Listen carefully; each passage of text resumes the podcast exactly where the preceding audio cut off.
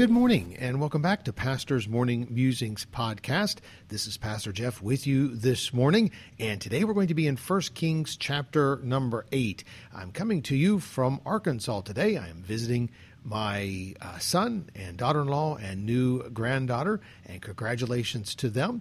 And so this musing this morning is coming all the way to you from Arkansas instead of Chicago, Illinois. So 1 Kings chapter number 8, verse number 27. But will God indeed dwell on the earth? Behold, the heaven and heaven of heavens cannot contain thee. How much less this house that I have builded? Yet have thou respect unto the prayer of thy servant, and to his supplication, O Lord my God, to hearken unto the cry and to the prayer which thy servant prayeth before thee this day, that thine eyes may be open toward this house day and night, even toward the place of which thou hast said, My name shall be there, that thou mayest hearken unto the prayer which thy servant shall make toward this place, and hearken thou to the supplication of thy servant and of thy people Israel, when thou shalt pray toward this place, and hear thou in heaven thy dwelling place, and when thou hearest, forgive. Solomon has finished the tabernacle he built from the plans of preparations his father David had given him. David had wanted to build God a tabernacle, but God said no. The tabernacle was never something God commanded Israel to do. The tent of the wilderness tabernacle was commanded by God, but God did not want a permanent structure to be built for him.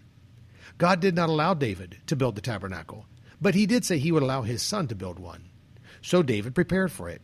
And to Solomon, his young son, was told by David all of these plans and all this preparation, and David encouraged him not to quit until it was built.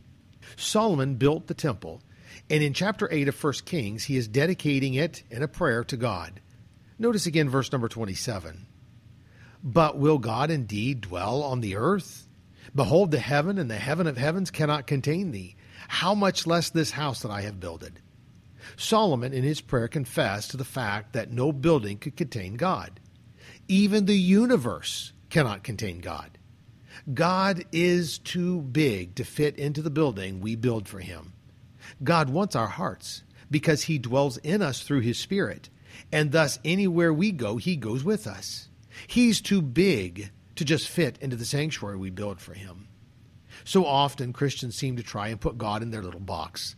Take him out when they need him, put him back when they don't want to be bothered or convicted by him. We have our own ideas of the way God should work, and we try to make him fit into that little box of ours. But God will never fit into that little box we have for him.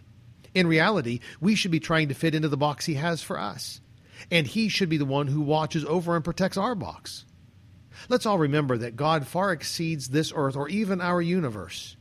He for sure exceeds any box that we can make for Him to try to keep Him in. God does not want to be in our box we make for Him. He wants to be in our heart and life, doing for you and I what only an all knowing and all powerful God can do. So let me leave you with this one last verse today Deuteronomy ten seventeen.